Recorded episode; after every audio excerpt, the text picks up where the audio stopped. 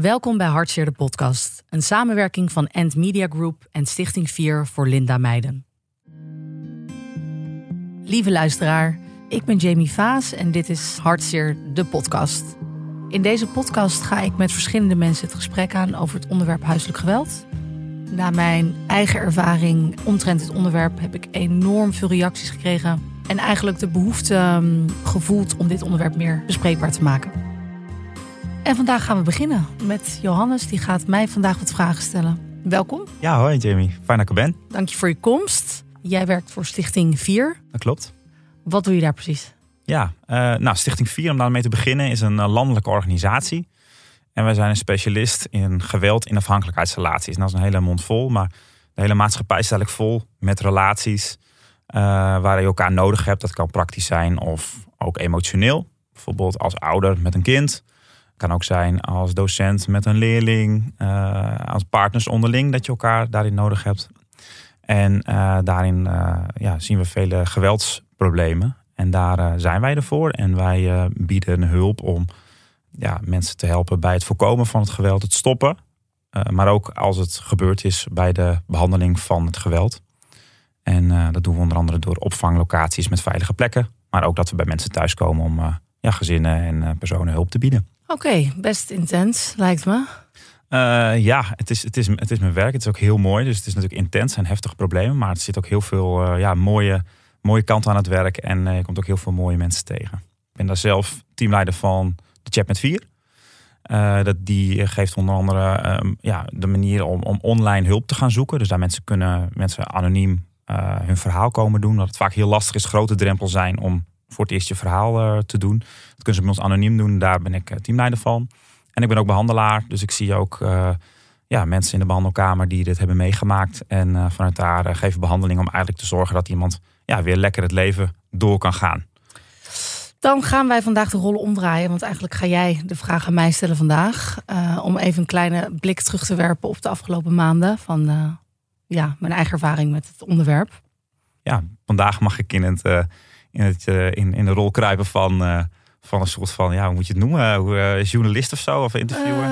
Nou, dat ben ik natuurlijk niet. Ik ben behandelaar, dus ik hoop dat we, ja, dus we moeten elkaar een beetje helpen om hier goed te komen. Ja. ja, laten we beginnen, zou ik zeggen. Ja. Toch? Nou, we konden er niet omheen natuurlijk. Uh, het kwam natuurlijk volop in de media wat er met je is gebeurd. kun je ons nog even meenemen van, wat het, ja, van dat moment eigenlijk en wat je daarna hebt, hebt, hebt meegemaakt? Wat is, er toen, wat is er toen allemaal losgekomen? Um, wat er toen gebeurde het is eigenlijk vanaf dat moment is het in een sneltrein gegaan, in een soort van waas.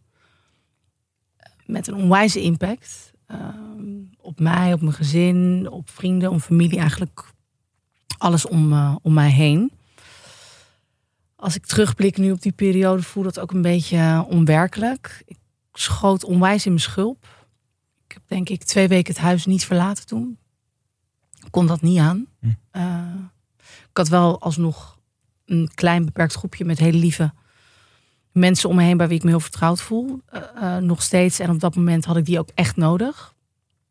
maar dat was onwerkelijk. Alles omheen. Er gebeurde zoveel. Dan heb ik het over media, maar natuurlijk ook ja, over hè, politie die op dat moment erbij kwam kijken. En dat ging allemaal zo snel. Dat pakte door. En ik had er totaal geen controle meer over. Um, dus ik moest dat wel over me heen laten komen. En Sowieso, omdat je natuurlijk dan hè, in het publieke oog staat, krijg je er nog meer druk bij. Ik kon dat gewoon niet aan om toen naar, zelfs naar buiten te gaan voor een boodschap. Ik vond het zo intens heftig. Ja, dus een totale controleverlies, uh, begrijp ik dat goed? Controleverlies en um, misschien ook op dat moment um, ja, de realisatie van het is nu echt ge ge geklapt. Um, ja. Wat je eigenlijk al die tijd, wat ik, wat ik al die tijd zo erg probeerde vast te houden. Precies, alsof je alles aan doet om dat binnen te houden en dan ineens... Is het uh, toch... Is het daar? Is, is het daar, ja. ja. Dus, ja. Um, en toen bij Galit en Sophie. Ja. Uh, dat was... Respect, uh, allereerst respect hoe je je verhalen hebt gedaan. Dankjewel. Dat vond ik heel, ja, indrukwekkend. Wat heeft, heeft dat nog iets? Bij Galit en Sophie um, voelde ik mij ook ja, genoeg op mijn gemak om daar mijn verhaal te doen. Dat was natuurlijk de eerste keer. Super spannend. En ik moet zeggen, ik ben alleen maar blij dat ik dat toen heb gedaan. Uh, dat was ook nodig. er kwam weinig tegengeluid vanaf mijn kant, maar ik had die behoefte ook nog niet. En toen kwam eigenlijk, nou, bij Galit kwam de mogelijkheid om je verhaal te doen. Ik denk in een, ehm, in een juiste omgeving, met de juiste mensen om me heen. En dat heeft toen voor een, eigenlijk een mooie positieve uitkomst uh, gezorgd op dat moment. Hm. Dus ik, heb daar, um, ik kijk daar met een positieve blik op terug, ja. ja. En hoe is het nu met je? Goed. Ja. Wel. Beetje verkouden. um, nee, het gaat goed. Ik um, vind het nog steeds heel gek als ik terugkijk naar de afgelopen maanden. Gek en wel ook blij en mooi wat voor transitie als mens kan maken. En dan weet ik wel dat tijd hield heel veel wonden. Maar er gaan natuurlijk zoveel emoties gaan door je heen en de gemoedstand. En de ene keer ging het wat beter dan de andere dag. En dan ging het weer en uh, ja, even op zijn aas gezegd gewoon heel kut. Ja. Een week. Um, en iedereen zei mij, joh Jim, weet je, het komt goed. En ik heb altijd heel veel steun gehad aan mensen om me heen. Maar als ik nu terugkijk naar hoe ik nu wakker word, is echt een verschil van dag en nacht. Ja, ja, ja. Dat is echt. Dus als je dat er eigenlijk vergelijkt met dat moment van dat controleverlies eigenlijk. En dat je dacht van oké, nu is het moment daar, nu is alles, ja. Dat is echt. Nou, en als je nu kijkt, zeg maar, dan zit daar heel veel perspectief in eigenlijk. Mega. Dat is echt. Um... Nou, dat is super om te horen. En dat ja. geeft ook veel uh, ja, hoop voor, voor uh, hopelijk mensen die dit luisteren. Dat het zo belangrijk is dat er echt wel uh, ja, kans, hè, dat er ook ja, hoop is. Hè, en dat, er ook, dat het ook echt anders kan. Hè, dat, dat, nou, dat gaan we ook nog in, de, in, de, in de podcast. En dan ga jij gaan we nog veel tijd aan besteden. Dat het ja. echt ja, dat, het, ja, dat het niet eindig is. Als je dit meegemaakt Zo heeft. Of het. dat het moment daar is, dan is het niet, Ja. dat is niet het eindpunt. Het is ook vaak een mooi nieuw beginpunt. Zo voelt het wel op dat Ja. moment. Hey, ehm, als we dan eens naar je relatie gaan. ehm, ehm, ik weet niet of jij dat herkent, maar meestal begint dat ook heel mooi. Hè? Want eh, zo, zo ontstaat de meeste relaties ontstaan in, in, in een mooie zin van het woord, zeg maar. En eh, hoe, hoe, ging dat, hoe ging dat bij jullie? Hoe bouwde dat zich op? Nou, zoals je zegt, die relatie die begint inderdaad heel mooi. Eh, daar kan ik niks anders over zeggen. Ik heb lang gedacht daarna dat, dat ik er gewoon ben ingeluisterd. Zo voelde het ook op Ja. dat moment voor mij. Ik dacht van, nou, die begint inderdaad als een sprookje, want alles kan, alles mag. En iemand zet je letterlijk op een voetstuk. Dus ik voelde me ook de koning te rijk, want iemand liet me zo goed voelen. En je wordt overladen met complimenten. En je bent de mooiste en iemand pronkt met je. Dus ja, dat kan geen façade zijn. Dat kan geen show zijn. Iemand beweert dat iemand van je houdt. Nou ja, dat geloof je dan. En dan denk ik, nou, om en nabij een jaar, noem ik het even. Denk ik. Toen begonnen er stukjes een beetje weg te vallen. Maar ja, ik zat toen al zo in dat geloof van wat iemand mij liet zien. Mhm. Ehm, en dat gaat natuurlijk ook niet van 0 naar 100. Dat bouwt zich op van 0 naar 5, 0 naar 10. En noem eens daar eens voorbeelden van. Nou ja, de eerste keer dat het bijvoorbeeld iets meer escaleerde dan een normale woordwisseling, noem het even zo. Ja, dat was niet meteen een extreme. Dat was alsnog wel niet oké. Maar dat was wel iets waarvan ik kon zeggen van, hm, we pakken door. Dit vergeef ik na een dag of twee eh, even afstand. Ga ons meenemen naar zo'n voorbeeld. Het was kerstavond. Eerste kerst van mijn relatie toen de tijd. En toen eh, ontstond er een, ehm, een ruzie. En ik zou echt begon niet meer weten waar het over ging. Eh, maar we stonden op de, op de grachten. Met een vriendinnetje van mij erbij. En de ruzie die, ehm, die, die escaleerde. Waarop ik een, eh, een hele heftige gooi kreeg. Wat ik nog nooit eerder had gezien bij mijn, eh, bij mijn ex. Daar schrok ik zo van. En ook mijn vriendinnetje die erbij was, die schrok er zo van. Van, joh, wat gebeurt hier nou? Dit is helemaal niet oké. Dat ik toen, eh, heeft ze mij meegenomen naar haar huis. Toen heb ik daar geslapen. En de volgende dag was natuurlijk kerstdag, eerste kerstdag. Dus wat heb je dan? Familie, eh, etentjes en allerlei verplichtingen. Wat eigenlijk heel leuk hoort te zijn. Ehm, maar dat ik toen echt dacht van, nou, dit ga ik echt niet accepteren. Doe even normaal. Maar ja, dan komt er een belletje van, eh, van diegene. Eh, dan komt er een belletje van een, een familielid van diegene. Sorry, en het is kerst. Doe ik nooit meer. Dat is een drankje. Nou, om dit even als voorbeeld te geven. Dat Mhm. ik dan natuurlijk zei van, nou... Oké, weet je, vind ik echt niet leuk. Maar ja, dat heb jij vast niet zo bedoeld. Want jij bent die lieve persoon en je houdt van mij. Ja, ja, ja. En dit is zo'n voorbeeld, ja. ja. En wat gebeurde, eh, als je terug gaat naar het moment, wat gebeurde er toen? Wat voelde je van binnen? Voelde je dit is niet oké? Of had je toen meteen in de gaten van... Nou, ik wilde wel een soort van, denk ik, een statement maken op dat moment van ik accepteer dit niet. Uh, had je mij op dat moment verteld dat die acceptatie van dat soort klein, noem het even klein, Mhm. Incidenten zou leiden tot waar ik nu zou zijn, dan had, was ik natuurlijk heel hard weggerend. Uh, maar helemaal geen idee zijnde dat, dat als je die grenzen niet bewaakt, dat er dus blijkbaar een andere uitkomst kan komen. Ja, en je zegt van dat was het eerste moment eigenlijk dat je, dat je het bij jezelf uh, herkende. Hoe, Ja. is dat, hoe is dat toen, zeg maar, hoe is dat zich gaan ontwikkelen dan? Ja, ik weet gewoon heel duidelijk nog dat moment, omdat dat, ja, dat staat gewoon in mijn Ja. geheugen geschrift als de eerste aanvaring met hem die niet oké was. Ehm, ja, en pff, ik, nou, we kunnen denk ik pff, tot 2027 hier zitten met de ervaringen die ik heb gehad daarin. Hm. En de ene keer was dat gewoon echt puur, eh, ja, gewoon even, was dat fysiek gewoon, of sorry, mentaal was het ook gewoon niet zo leuk. Dus heb ik het ook over bepaalde onderwerpen, een bepaalde dynamiek wat er dan thuis ontstond, een bepaalde energie eh, die heel duidelijk werd afgegeven. Daar kon je gewoon niet omheen. En die momenten gingen zich steeds vaker eh, eigenlijk opstapelen. En dan was het eigenlijk walking on eggshells. Op één foutje en boep. Mhm. Maar je voelde eigenlijk al heet het spanningsveld. Precies. Dat voelde je ook mensen die niet in mijn relatie zaten. Die kwamen dus binnen die zeiden, "Pff, Ik voel die... ga weg hoor, want dit, dit hij is echt, oeh. Ja. Dat, dat, ja, dat werd niet verborgen, zeg maar. En hoe kijk je naar je eigen aandeel daarin? Mijn eigen aandeel is daarin allereerst dat ik eigenlijk al wist van dit is echt niet oké. Red flags. Grenzen aangeven. Niet accepteren wat niet goed voor je is. Ehm, de angst die ik had voor misschien het onbekende. Misschien het alleen zijn. Ehm, en dan heb ik het wel over de bepaalde manipulatie wat daarvoor al ontstond. Waardoor ik niet meer de sterke ik was. En ik heb ook natuurlijk, ja, ik bedoel, niemand is perfect. Ik heb ook illusies.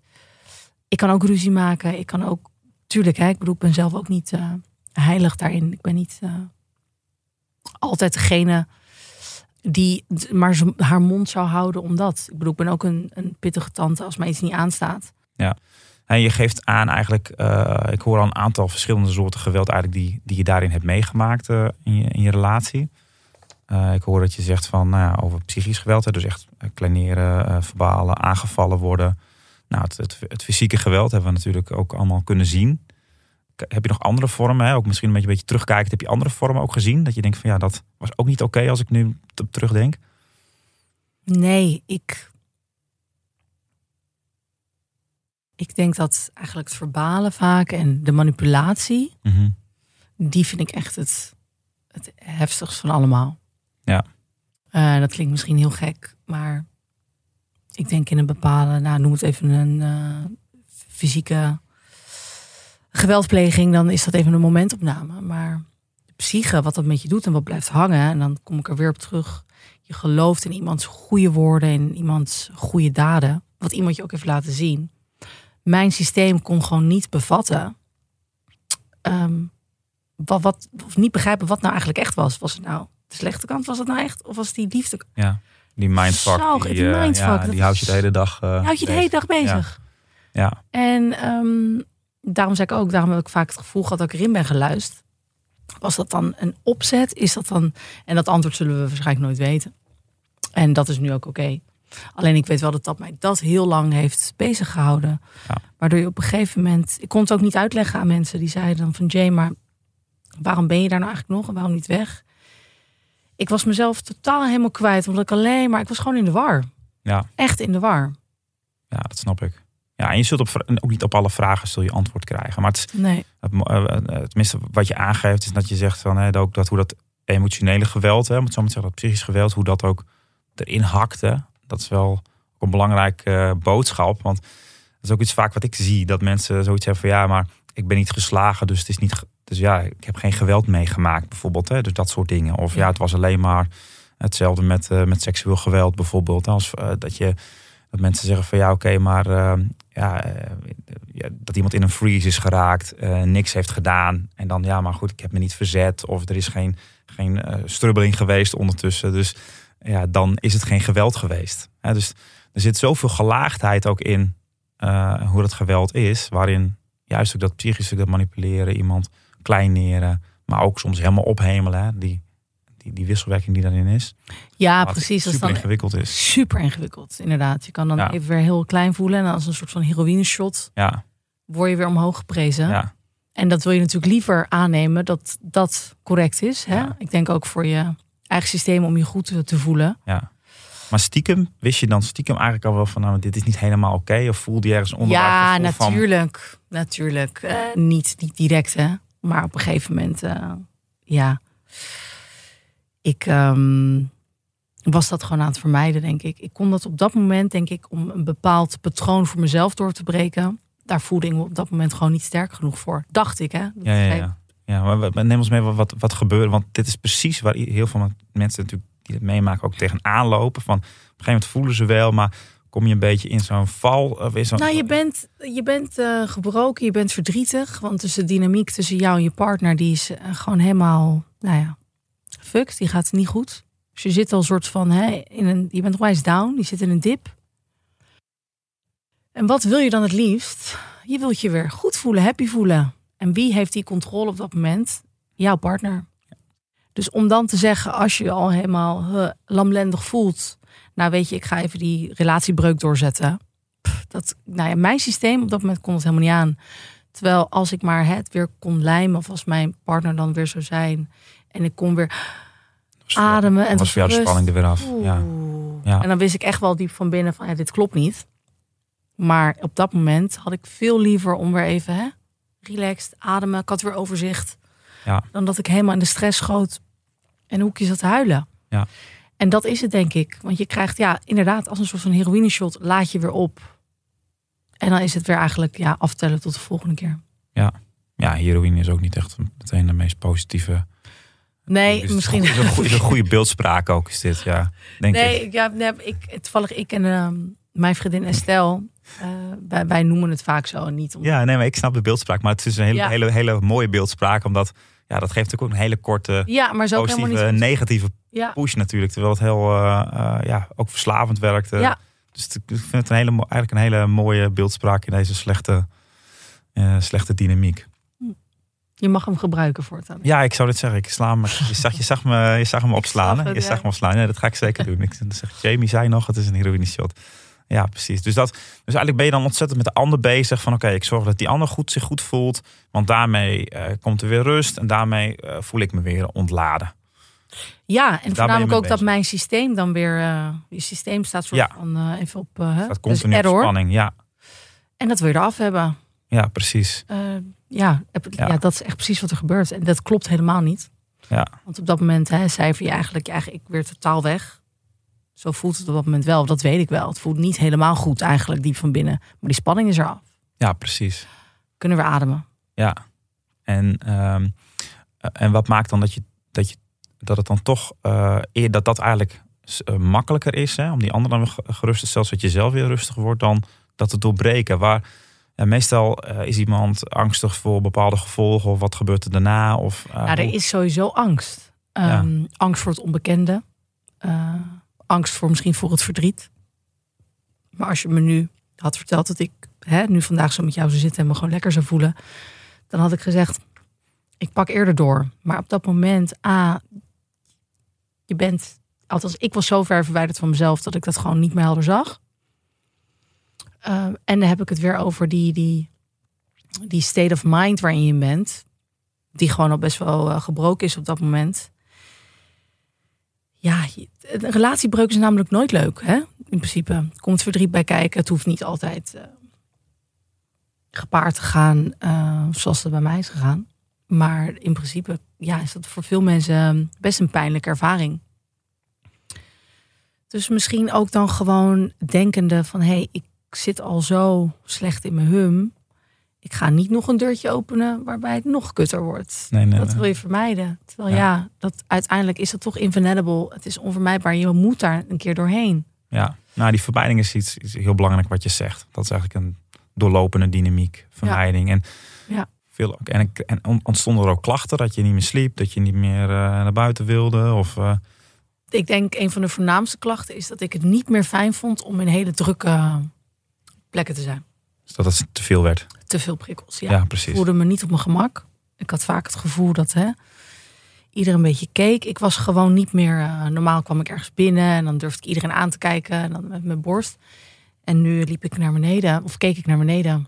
Hoe reageerde je omgeving daar dan op? Want die zagen denk ik ook wel van misschien nog wel beter dan eh, dat je anders ging gedragen. Of... Ik denk als je nu aan menig eh, vriend, vriendin van mij vraagt of familie van wat is er met James gebeurd, die zeggen echt van nou, we herkenden James niet meer terug. Echt zo. Zo werd dat ook vaak tegen mij gezegd. Zo hoor ik ze nog steeds praten. En ze zijn heel blij dat ik er weer ben hoor. Ik ook, maar nee, dat zag ik ook zelf wel. Totaal, totaal van mezelf verwijderd. Oké, en wat is dan op dat moment dat je dacht van ja, dit kan niet meer? Eh, ik merkte op een gegeven moment dat ik gewoon zo. ehm het nam zo de overhand. Mijn eh, relatie. Die was zo ongezond voor mijn geest, voornamelijk. Dat ik dacht, ja, zo word, ik niet oud. En dan heb ik het niet over dat ik heb het over een fatale afloop met hem, dat niet. Maar gewoon voor mezelf in mijn. Dit is helemaal niet wie ik ben. Zo wil ik niet leven, zo wil ik niet zijn.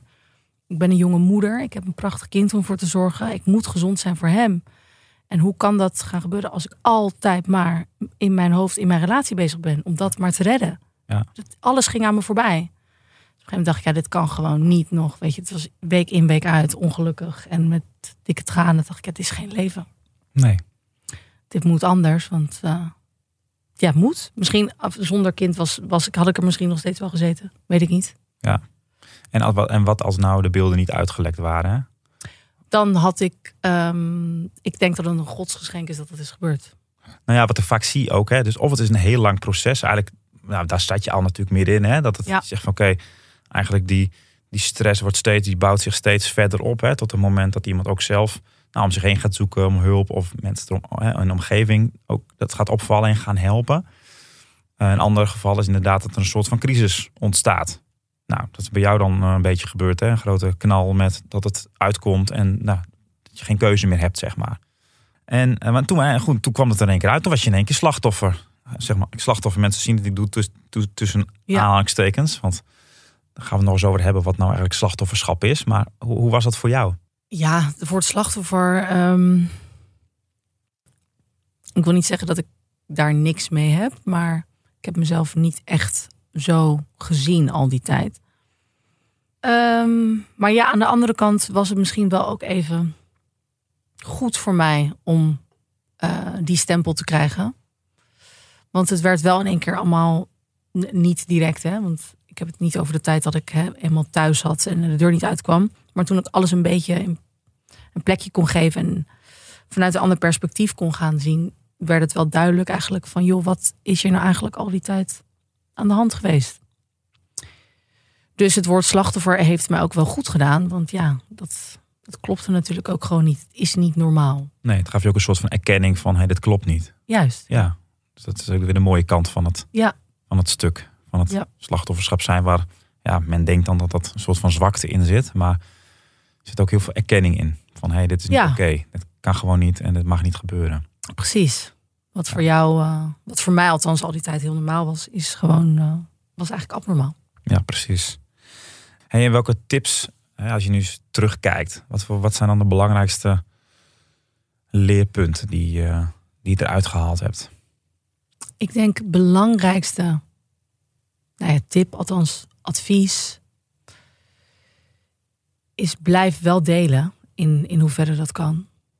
Ehm, probeer echt door die, ja, die mindset, die mindfuck eh, van verdriet, van pijn, van, van verwarring, echt te beseffen dat er verandering komt.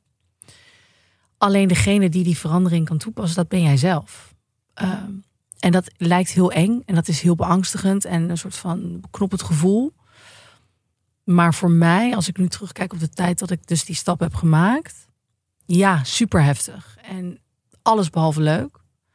Alleen die verlichting is veel sneller gekomen dan ik dacht. En eigenlijk alles beter dan in de situatie waarin ik in zat. Toen was ik eigenlijk nog veel ongelukkiger. Want die situatie waarin ik in zat, die was al niet leuk. Dus waarom zou ik daarin blijven hangen? Dan maar doorpakken naar een pad wat ook niet leuk gaat zijn. Maar dan kom ik er in ieder geval uit. Ja. Alleen, het is makkelijker gezegd dan gedaan. Zeker, want ja, soms is toch ook dat, dat, dat onveilige eigenlijk, voelt dan toch op een of andere manier veilig. Ja, omdat je het dat- gewend bent. Ja, dat heb je onder controle, dat ben je gewend. Juist, ja. Dus dat maakt eh, dat ook eh, zo ingewikkeld. Dat, eh, dat je, en daar moet je doorheen eigenlijk, hoe je heel mooi, eh, Ja. hoe je heel mooi eh, beschrijft. En het lijkt echt heel angstig, maar het is oké. Ja. Je moet jezelf weer terugvinden. En ik denk vaak in de situatie waar je in zit, daar ben je jezelf verloren. Dus daar ga je jezelf ook niet meer terugvinden. Nee, dus door die schuld heen, door die schaamte heen, door die angst heen van Ja. hey, wat, wat zal het bieden? Of soms word je misschien bedreigd ook door die angst heen, want daarachter zit toch echt wel een verbetering. 100 procent. Ja, en dat kan ik echt nu eh beamen. Mooi. Zijn er dingen die je nog meer eh, kwijt wilt, die we nog niet besproken hebben? Dat je zegt van ja, Waar we het in principe net over hadden, is dat ik natuurlijk eh, aan jou vroeg van joh, hoe zit zo'n traumaverwerking? En ehm, hoe gaat dat? Want ik merk wel aan mezelf dat ik af en toe word ik soort van teruggezogen naar een bepaald moment of ja, naar een bepaald moment. Dat zie ik dan, dat voel ik dan in mijn systeem, maar dat, ik check me direct uit. Ik Ja. eh, wil daar niet naar terug, omdat eh, dat voelt niet goed. Maar ik voel wel dat er ongetwijfeld trauma in mijn systeem zit.